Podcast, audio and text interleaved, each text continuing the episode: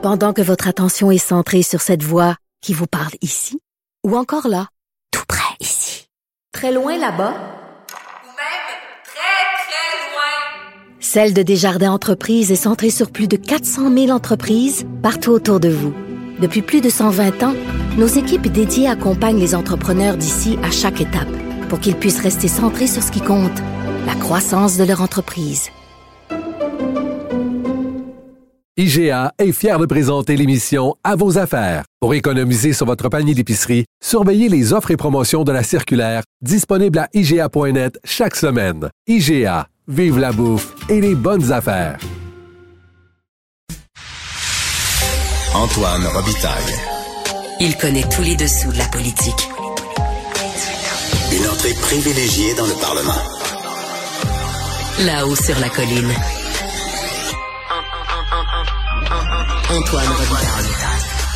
Bon mercredi à tous. Aujourd'hui à l'émission, les députés du Parti québécois ne pourront pas siéger avant Noël, semble-t-il, et il est dénoncé, ce, ce- ce fait, par l'avocat constitutionnaliste Maxime Laporte dans notre premier segment. Euh, notre deuxième segment, pardon. Ce dernier est bien sûr favorable à l'abolition du serment au roi Charles III, mais il estime que la méthode choisie par le gouvernement risque d'entraîner une contestation, laquelle pourrait avoir effet de forcer les trois députés péquistes à rester en dehors du Salon Bleu beaucoup plus longtemps encore. Mais d'abord, mais d'abord, c'est l'heure de notre rencontre quotidienne avec Rémi Nadeau. Rémi Nadeau, Tout a été mauvais. Ça a été un spectacle désolant. C'était triste de voir ça. Antoine Robitaille. On sait bien, vous voulez faire du nationalisme, mais non, on veut justement contrebalancer cette délocalisation-là politique. La rencontre. Un jour, on fera notre débat. Oui, oui, bien sûr. Métal sur métal.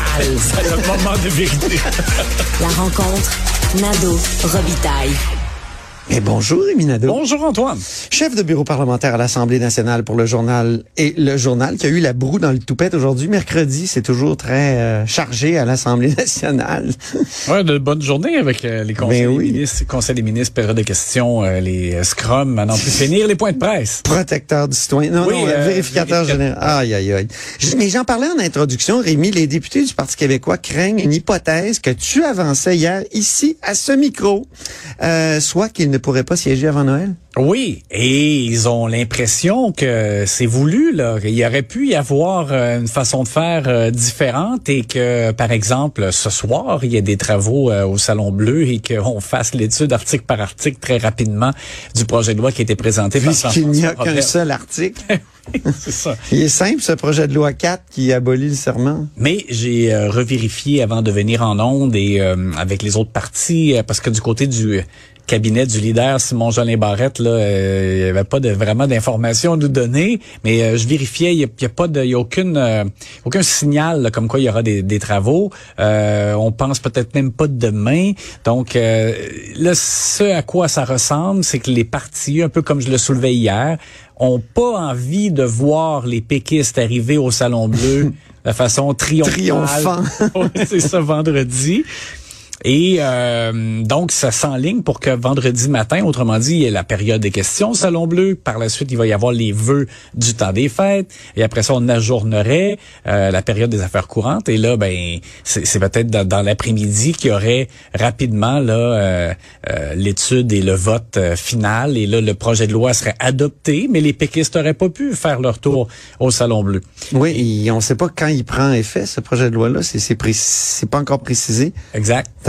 La loi, on ne sait pas. Là, souvent, c'est 30 jours. Donc, euh, Euh, euh, bon, alors euh, Pascal Bérubé était à côté euh, de Joël Arsenault ce matin pour le point de presse du Parti québécois avant justement la période de questions. Et euh, c'est lui qui l'a soulevé, le fait que ben on aimerait ça, hein, nous aussi pouvoir faire nos vœux de Noël. Et Puis il profitait de cet élément-là. Mais de façon générale, il voudrait rentrer au Salon Bleu. On va écouter ce qu'il a dit euh, euh, dans le cadre de ce point de presse. Est-ce qu'ils vont attendre un vendredi après-midi pour être sûr qu'on siège pas? Parce qu'on n'a pas d'indication sur le, moment des travaux. Nous aussi, on aimerait ça aller faire les vœux de Noël le vendredi. Il n'y a aucune raison que ça soit pas traité aujourd'hui, par exemple, pour un vote demain ou un vote jeudi. Nous, on souhaite vendredi entrer.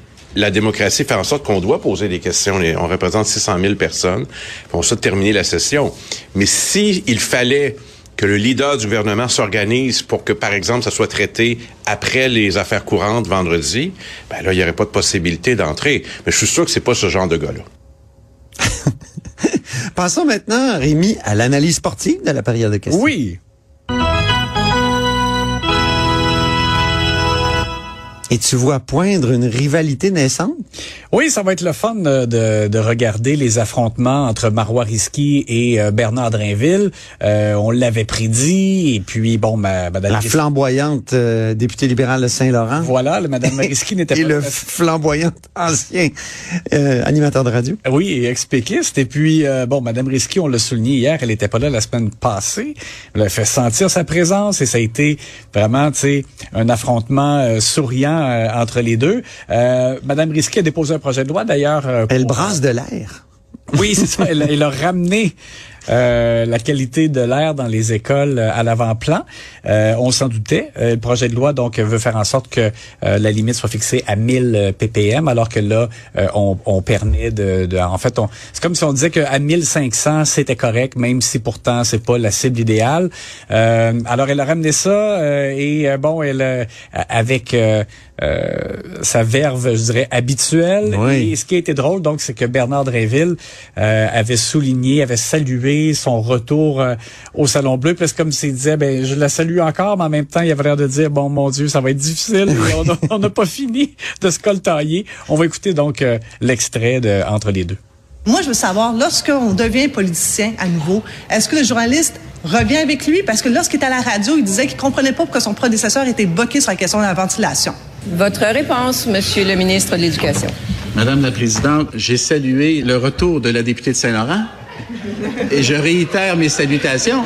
Mais la semaine passée, quand on a rendu public le rapport sur la ventilation, elle a salué le rapport, elle a salué la sortie. Alors là, aujourd'hui, elle a l'air de dire que finalement, la sortie n'était pas si bonne que ça. Et, et c'est- c'est vrai, dans, Oui. dans le sens que Madame Risky euh, saluait, dans le fond, euh, elle par- je me semble qu'elle parlait d'un vent de fraîcheur, parce qu'elle disait, bon, euh, Monsieur Drainville, lui, en fait une priorité, la qualité de l'air, alors que Monsieur Roberge, euh, il trouvait, lui, que c'était comme de l'acharnement quand il y avait des questions à son Il avait dit que c'était gonflé à l'hélium Ouais, comme oui, dossier. Oui, Ouais, exactement. ouais. Mais euh, là, effectivement, M. Drainville a raison de souligner que euh, Mme Risky est revenue euh, avec euh, l'aspect Mm. beaucoup plus critique sur euh, ce côté-là. J'ai trouvé que Nathalie Roy avait pas mal d'autorité. Ouais. Euh, Déjà dans quelques moments, on va voir quand ça va vraiment brasser. C'est un petit aparté que je voulais amener parce que dans cette euh, période de questions, je trouve que c'est une arbitre euh, qui va être, euh, qui, qui risque d'être efficace. Ben en tout cas, je, je partage ton, ton constat préliminaire, on va appeler ça comme ça, parce que moi aussi j'ai trouvé qu'à date, euh, ça a l'air bien parti. Mais évidemment, il n'y a pas encore eu de grands, de grandes chicanes là au salon bleu, mais euh, ça- c'est bien parti. Je trouve qu'elle fait bien ça pour l'instant.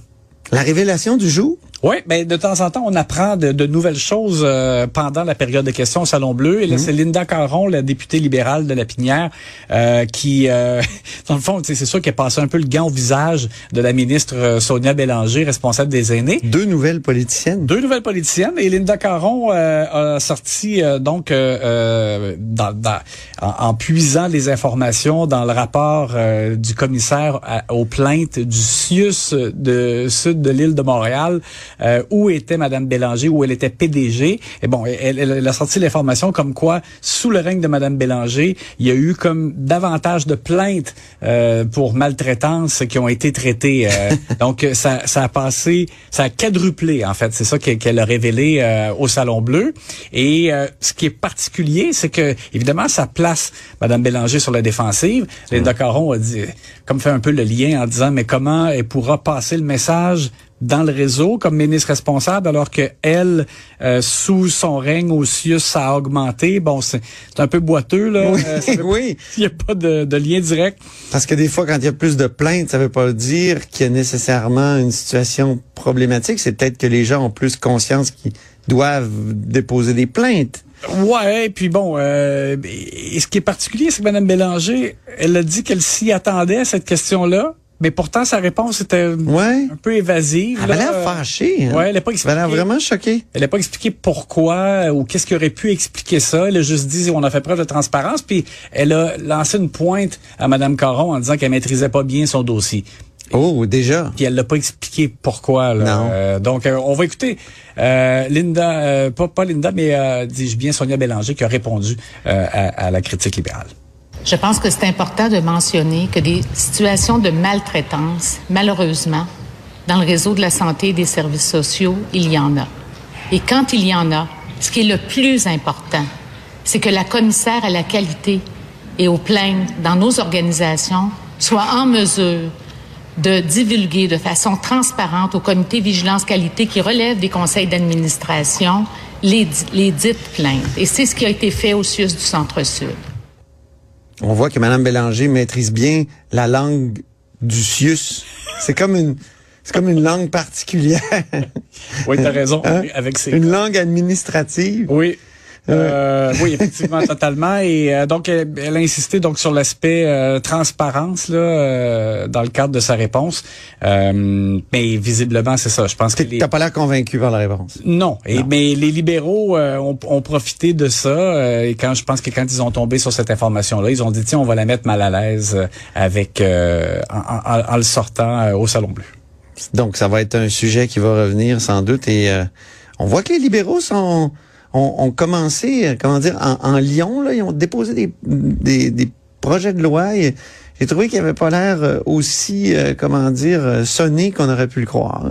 T'as raison, euh, parce que c'est sûr que les, euh, les premiers caucus sont pas dû être euh, très plaisants. Ouais, c'est ça. Puis pour les nouveaux, euh, étant donné que c'était tendu, mais euh, la plupart, je trouve, qui ont posé les- les- des nouveaux là, qui ont posé des questions cette semaine, comme Brigitte euh, Garceau notamment, je trouvais qu'elle avait beaucoup d'aplomb. Oui, en Et- famille, oui. Exact. Alors, euh, ça semble quand même euh, bien se dérouler pour l'opposition officielle à venir jusqu'à maintenant. Merci, Rémi Nadeau. On se reparle demain? À demain.